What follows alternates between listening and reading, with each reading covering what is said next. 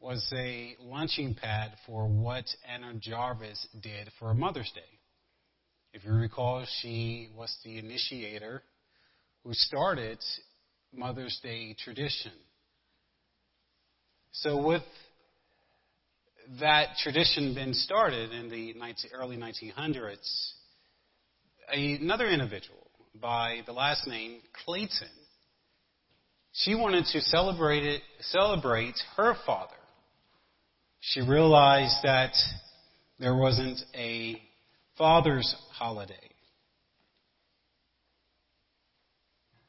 So, the first observance of Father's Day was held in July 5th, 1908, in West Virginia. It was at a Methodist Episcopal Church, now as known as Central United Methodist Church. Grace Clayton was mourning the loss of her father when in December of 1907. Her father was in a mining disaster. He was killed along with 361 men. 250 of them were fathers, and leaving around thousands of fatherless children.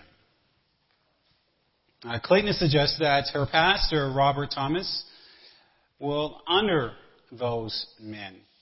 So on June 1910, a Father's Day celebration was held at the YMCA in Spokane, Washington. Her father, the Civil War veteran William Jackson Smart, was a single parent who raised his 6 children there at a Presbyterian church.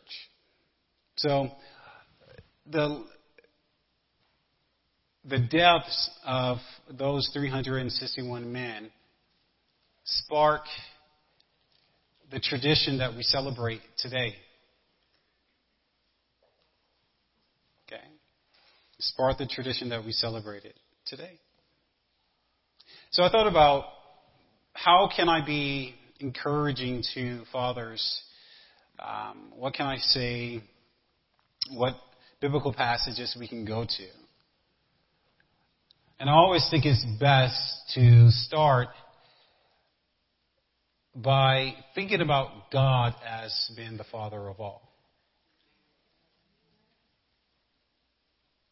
That's how I do biblical interpretation. This is how I do Bible study. I always start from the viewpoint of God. This is how we ought to do inductive Bible study anyway.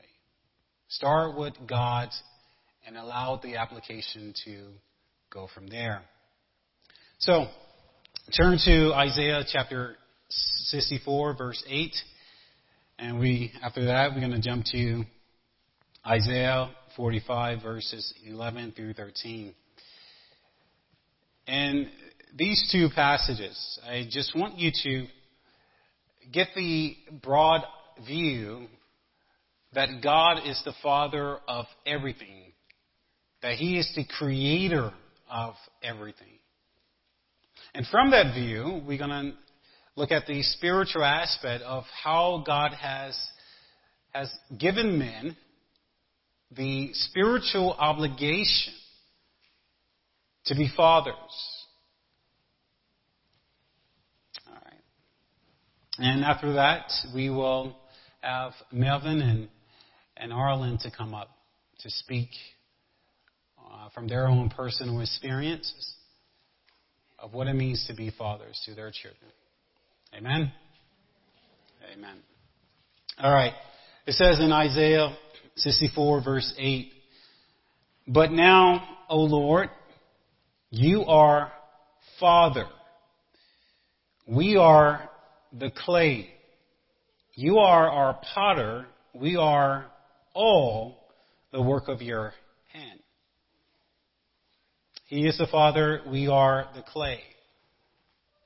Literally, we can just get the simple idea that He has formed, He has fashioned, He has made every single individual for a purpose. When it comes to pottery, many people form and sculpt clay, and they fashion it into their liking. They fashion it to be a vase or a cup or whatever they want it to be. So God has fashioned every single individual according to his pleasure, according to his own liking. Now let's look at Isaiah 45, verses 11 through 13.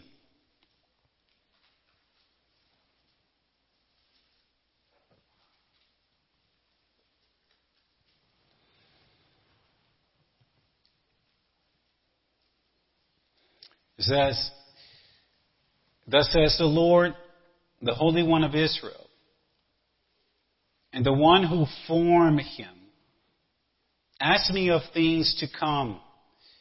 Will you command me concerning my children and the works of my hands? I made the earth and created man on it.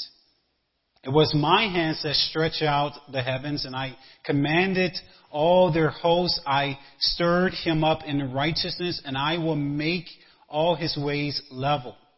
He shall build my city and set my exiles free, not for the price of reward, says the Lord." What did the Lord do here? He created man and set man on the earth. Like I said, in terms of how special females are, that they are wonderful creatures.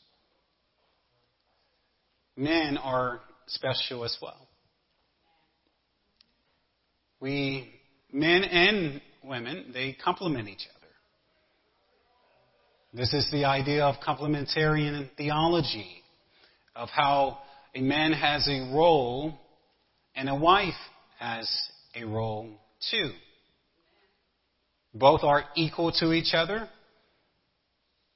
However, both has different roles. And we see that in the Garden of Eden.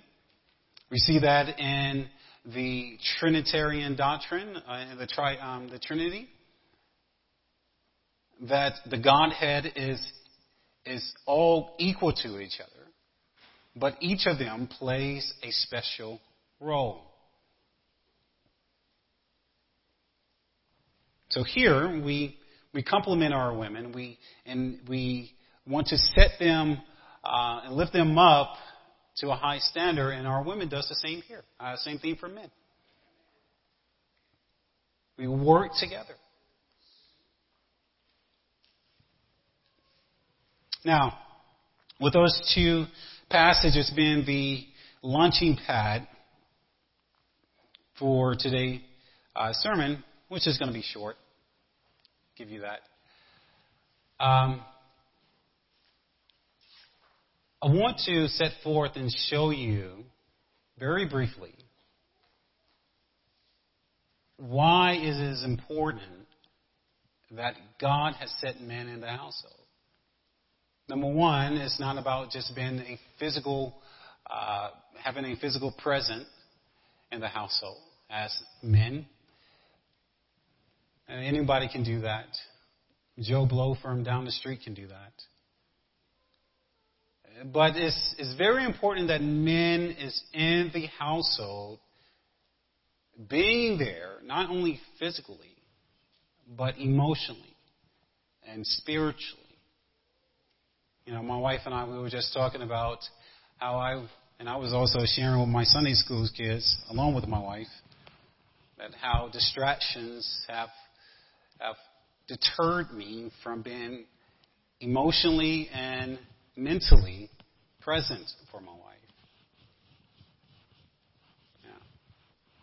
So, for me, I can easily get in a corner, pick up a book and read and have peace and quiet. That's easy for me to do. But what is harder for me to do is be mentally present for my wife. Okay? So, the spiritual obligation and using and understanding that God is the Father of all and how God has designed the household to be, that men and women complement each other. I wholeheartedly believe in complementarian theology, that men has a role and women have a role, and each of those roles are totally different, but they complement each other. So if you turn to 1 Corinthians chapter 11, verse 3, this is how God has set forth and the household, and how the world should demonstrate and practice the household that God has designed. Since everything that God has designed is made out of clay, as Isaiah chapter 64 said, that God has fashioned things according to His own pleasure. So turn to 1 Corinthians 11:3.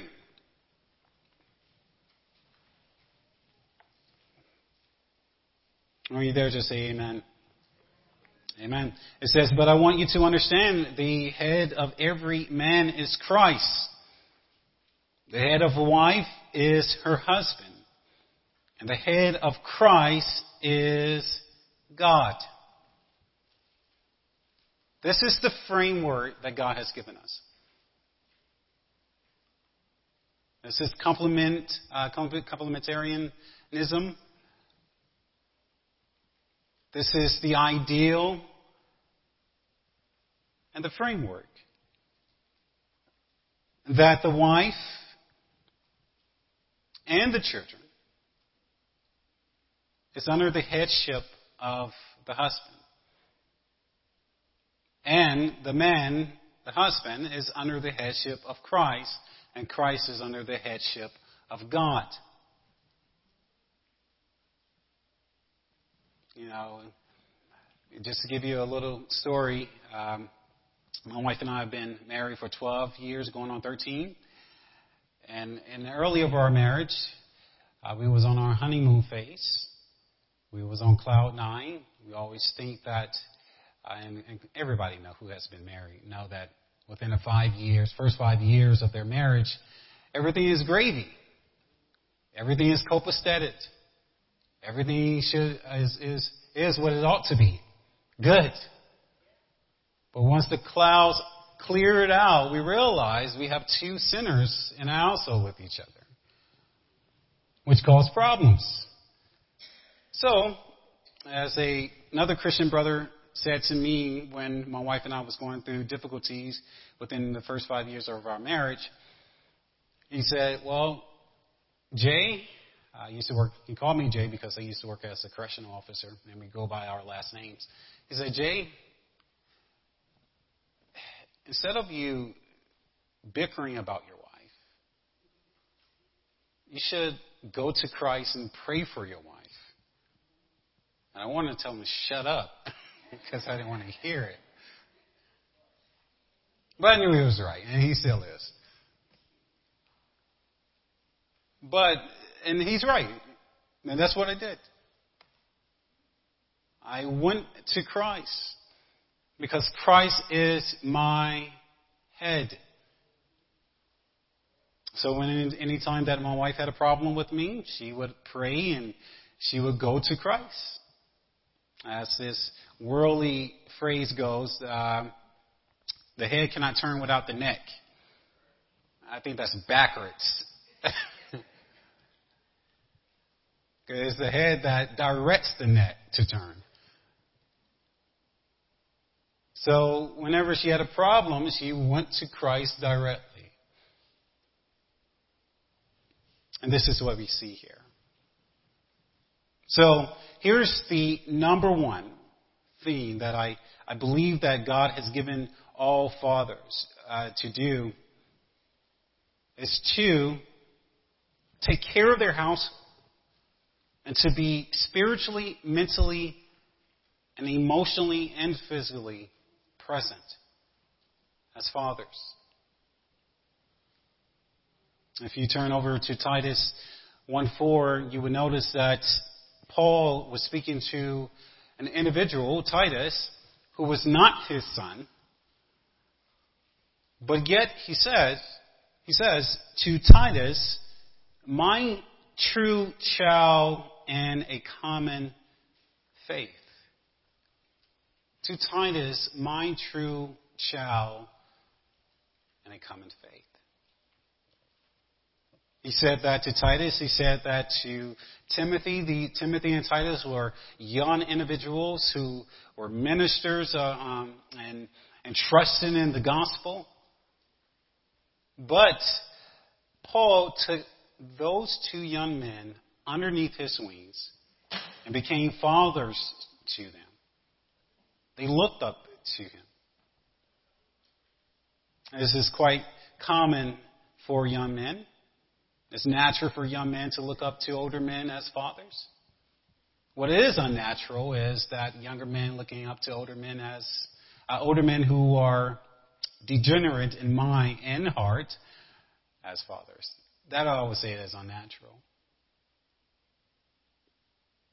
But naturally, younger men are seeking that void. If there is a void there. And if there is a void there, they're going to naturally seek after leadership. They're going to naturally seek after the head of the household, which is the man. This is why we have a lot of gangs in the United States and across the world. Because you're having young men following after other young men because there is no man for them to follow after. I recall hanging out with an older guy because, I was stupid and sinful, and I'm still sinful, but I was really sinful. And just hanging out with him. And what he did was, I can't even say from this podium. And I did. And I entertained it.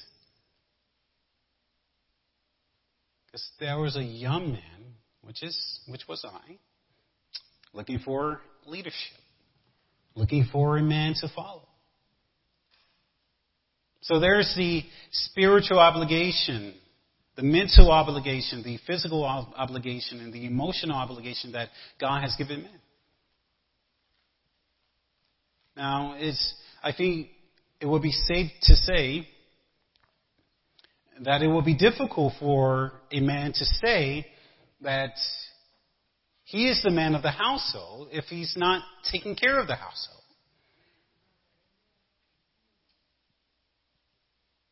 Those are contradictory terms. What does Scripture say about that? The Scripture says, but if anyone does not provide for his relatives and especially for members of his household, he has denied the faith and is worse than an unbeliever. So there's spiritual neglect that goes on all the time. There's physical neglect, emotional, and physical. I already said physical, but emotional neglect as well. So what about if we have a Christian brother who is saying that, well, I'm not at home, I'm not doing this, I'm not doing that for my household? And we have confidence that he is a brother in the Lord. What should we do with that individual? Well, we should encourage him, exhort him to be the man that God has called him to be. To take care of his family, because if he's practicing a lifestyle where he's not taking care of his family, he has denied the faith. He's practicing faithlessness.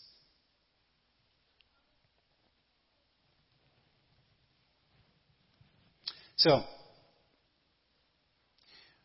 the individual who practices those type of things have to be reminded that they too have a Father in heaven. That they will have to give an account for everything that they have did, and said to their children, to their wives, I meant to their wife, because God is the Father of all. Turn to Romans 8:5. I mean 8:15.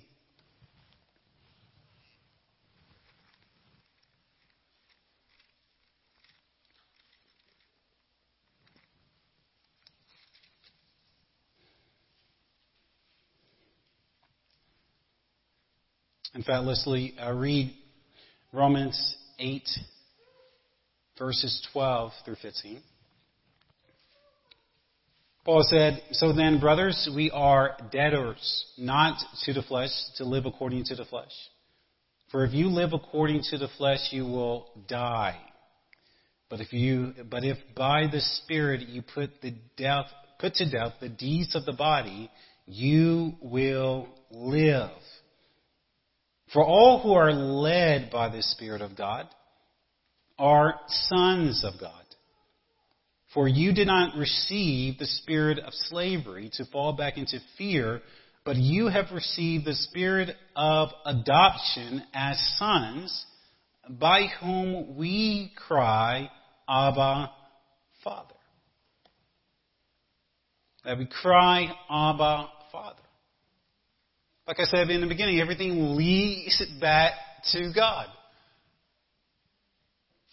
So when it comes to me personally, not having my biological father in my life for 33 years doesn't bother me anymore. It used to bother me when I was around 20 or 21. But now it doesn't. Because I know that my Father who is in heaven is my Father. The weight of that reality, that truth, gives me all that I need. Because I have been adopted as a son. And when it comes to me being as a respite parent and some of these kiddos don't have a father, I know I'm not their biological father, nor do I want to be. But I know that there's a responsibility for me to fill a void for them, to substitute or supplement a void that they may be having.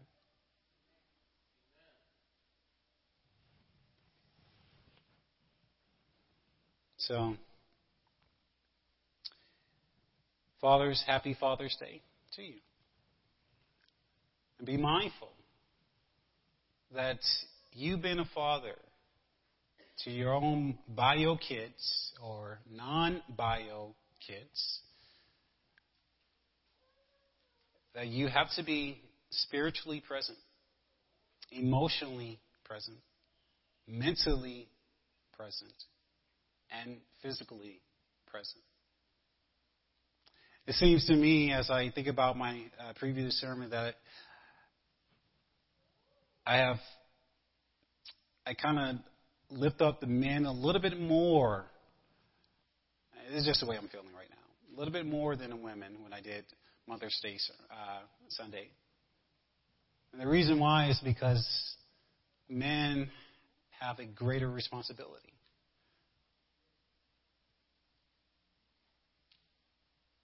If we do not be the men that God has called us to be,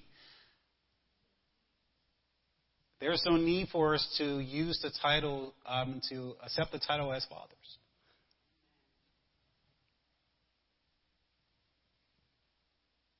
If you think about Adam,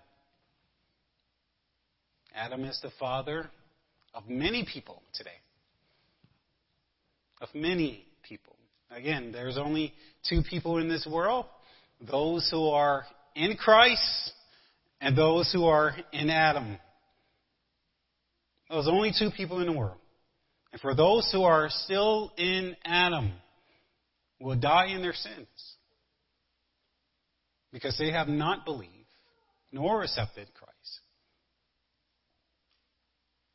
and they would do what their father have done. When Eve listened to the serpent in the Garden of Eden, Adam was right there being irresponsible and not being the man that God has fashioned him to be. But for those who are in Christ, understand that their obligation cannot be jeopardized. It cannot be compromised to the point of just nearly standing by while their families are getting attacked.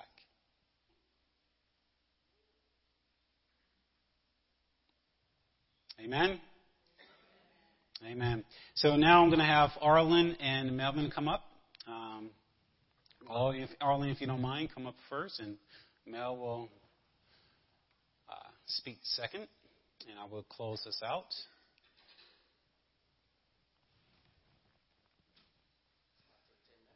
You all right at that? That's why I preached a short sermon. So, Melvin, you only get 3. Good morning, Akron Alliance. So I have the privilege and the honor of, I got a call from Pastor Travis this week and wanted me to share about, what was the actual topic? What it meant to be a father? Or? Yeah, well, what it means to be a father and what it means to be a father to. Yeah. So how appropriate is that my brother is here with his daughters from Virginia, which is an awesome thing to see. Thank you for having my nieces here today. As I think about when my daughter was born, I was that dad that was in the delivery room, and I cut the cord, and I held her, and they whisked Mom away, and the whole time I talked to her, and I believe everybody in my family knows this, that I would say to my daughter, the only reason why I was born was to be your dad. And I remind her of that all the time. And I have the T-shirt. I don't know where it's at, but I have the T-shirt. And I remember August 10th, somebody fact-checked this date for me. It was a Saturday. It was the 13th. Somebody fact-checked that for me. August 10th, 2013.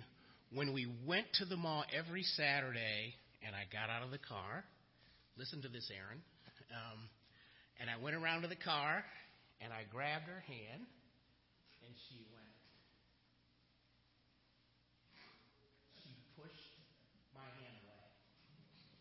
And I was just like, I'm just going to test that one more time. I stepped up to her, and I gave her my hand again, and she just pushed it away and kept on walking. I knew then that was the beginning of the end. And at that moment, at her birth, my life flashed before me. That would have been at age 10. And I knew at her birth, I was responsible for being able to allow her to go and leave now and leave her own life. So I'm a transitioning father right now. Stop, Vic. Transitioning father right now. She's 17. She has her own car. And today she called me and goes, hey, Dad, what are you doing tomorrow? I said, I'm thinking to myself, we better be doing something. It's Father's Day. I'm going to take you out to dinner. So I'm going to be going out to dinner with my daughter, and she's going to pay.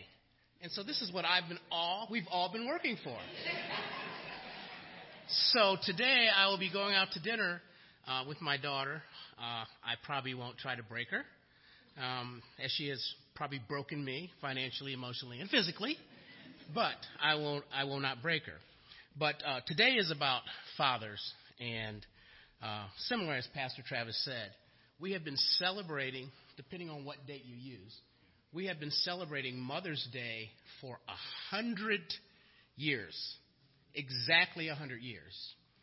Father's Day, it was officially a national holiday by Richard Nixon in 2072.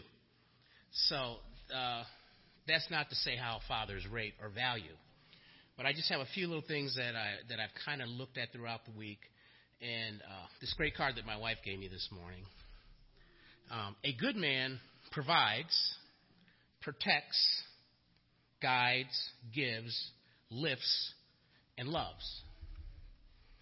It says, it My daughter makes me wear glasses too now.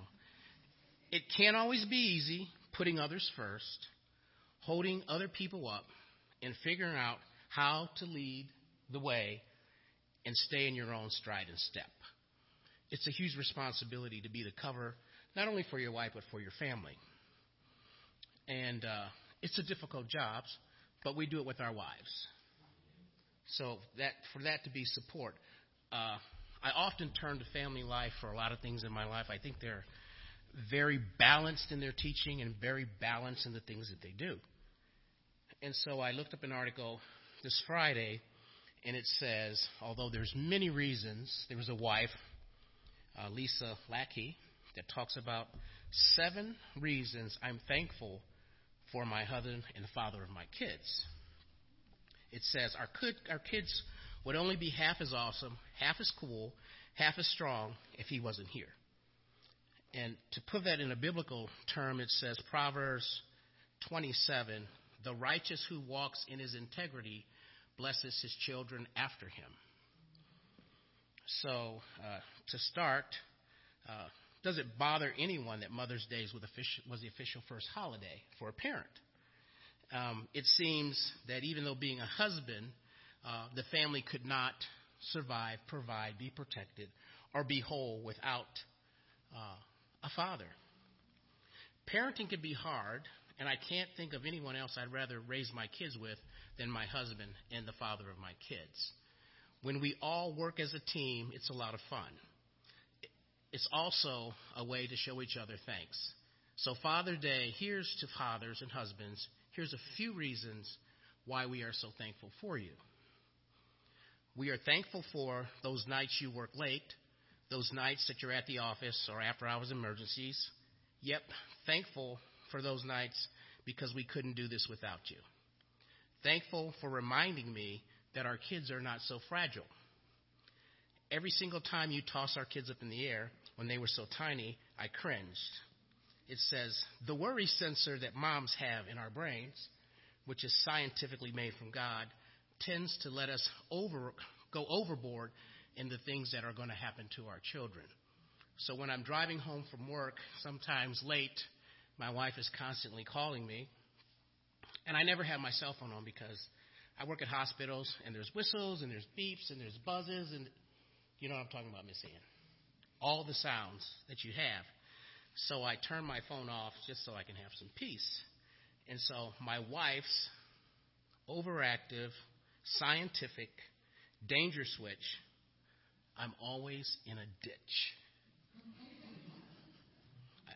I'm not in a ditch. If I'm in a ditch, I'm going to call you.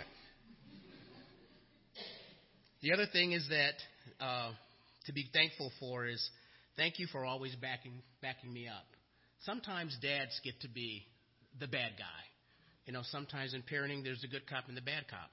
Just wait till your father gets home. That always allows the mom to have the good side of everything. Thank you for being a role model and having integrity and accountability and responsibility. Thanks for spending time, dads, you know this, for spending your free time fixing all the broke stuff in the house. You know, I have a saying at my house that something gets broke and nobody knows. And I never use it. So it's got to be somebody in the house. So I invented these people I call the blue people. So the blue people broke it again. And the next time you see them, tell them to come see me. And then finally, 2 more. Thanks for never mentioning that I forgot to say thank you. So sometimes being a wife as well as a dad, it's a thankless job.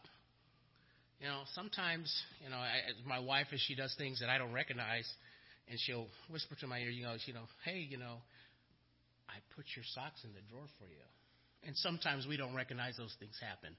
And sometimes we're too tired to think about that it happened. But at 4 o'clock in the morning when I go to work and I reach in that thing and grab a pair of socks to put in my gym bag to go to the gym, they're there. So thank you.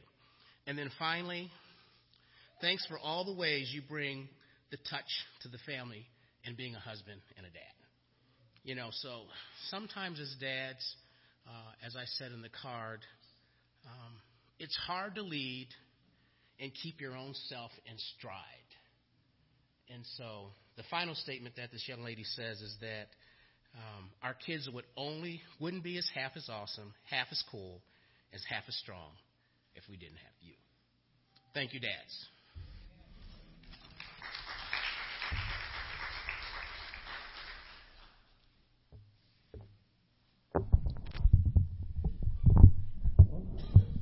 I thank Arlin for giving his perspective the way he did. It kind of led me to go in a slightly different direction, but pretty similar.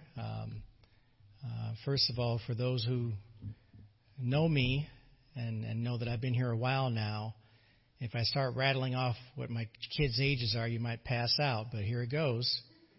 I have 4 children, 2 of them that were adopted, that I adopted. I have my last name, and 2 of them, of course, Allison and Bradley, as you know, is twins, and they are scattered about in different parts of the world or the country. Allison is in Tallahassee, Florida. She is at Florida State, and she is teaching there, and she's going to be 39 years old this year. What did I say, Allison? Alicia, I beg your pardon. Gave the wrong person. Alicia is going to be 39 later this year. Terry is in Wylie, Texas. That's near Fort Worth, Texas. He is living there. He will be 36 years old this year. And the twins, Allison and Bradley. Allison is in Durham, North Carolina. Working and playing and singing and doing all the things that she's doing. And Bradley is in Canton, Ohio. He's engaged to be married. And both of them will be 32 years old in about another week or so, on the 18th. That's their birthday, June 18th. So those are my kids. So they're scattered about, and they are all healthy, doing well from all accounts. And I'm very blessed to have had them in my lives as far as being a father to them. The one thing that I had learned after, they've left the household, they've been out for quite some time now. So we don't have a whole lot of interaction with them. I don't talk to them very often. I do every now and then we get texts back and forth. I've had, frankly, more communication with my own father, who is in Florida. And I learned a great deal from him. He's the one that has had quite a meteoric change from his life from what I remember when I was much younger. The one thing that I don't do that my dad does, and it's an example maybe some of you guys can relate to, some of you dads, but my dad had a tendency when he was at home, he would just kind of walk around in his skivvies all day. He wouldn't wear pants. So you have to, that's something I don't do. That's the one thing that I have not picked up from him, and he will still just keep doing that as long as he's alive. So, so that's the one thing I don't do. But he's pretty funny about that. But I spoke to my dad on Friday, when he called me after receiving our Father's Day card in the mail. And he said he was still recuperating after his return from a trip to Japan last week. Now, he went to Japan, but he's doing great. He really is. He is 82 years old and 82 years young, frankly, and has amazingly become a world traveler in his senior years. He's been to Israel. He's been to Europe. He's now done this Japan thing, and I got to tell you, that's really something. World traveler in his senior years. He's been places I can only dream about, and I'm very, very happy for him. I'm thankful that my dad knows the Lord as well. He was leading Bible studies with my mom a few years back, and he's now doing it where he is in Fort Lauderdale.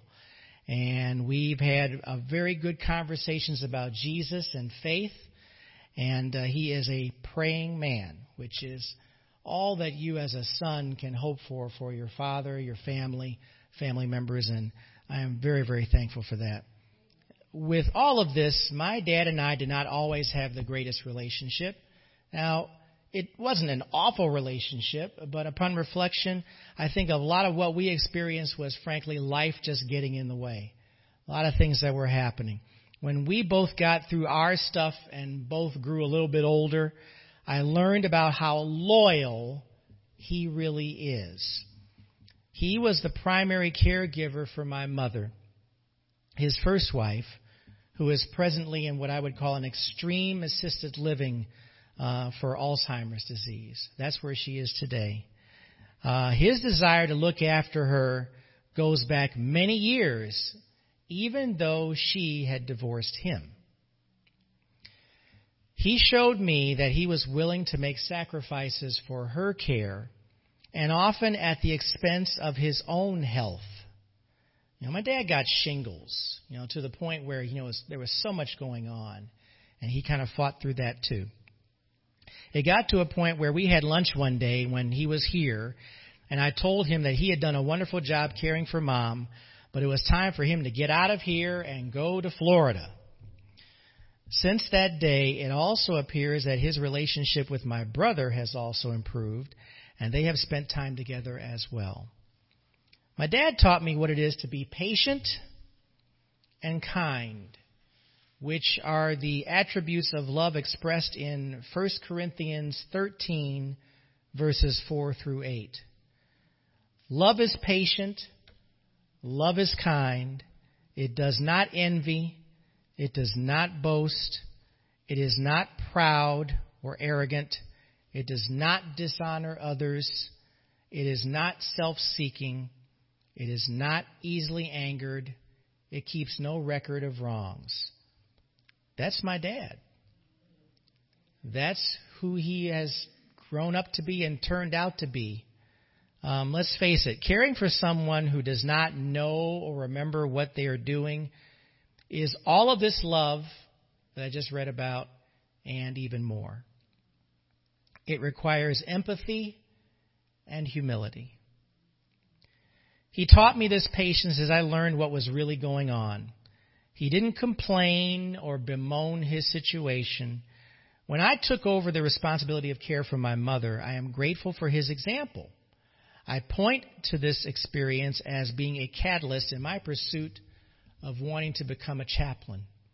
All these attributes that we're talking about involving care for other people, caring for someone else. The attributes of 1 Corinthians 13, 4 through 8 come into play, and I sincerely want to reflect these same things in my own service for Jesus Christ.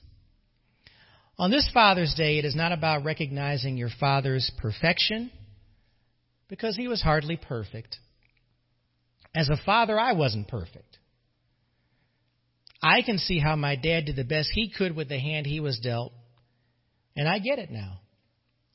He had to grow in his role of a father just as I had to grow in my same role. There's no such thing as a dad manual when you become a parent. What a dad provides to his family is to live by example. It is the total body work of his life, from one of imperfection to that of a Christ-like example to his wife and children. Make sure that you look at the journey of your dad over the years and give your praise to the one who enabled him to get where he is today and for where you are today as well. Thanks.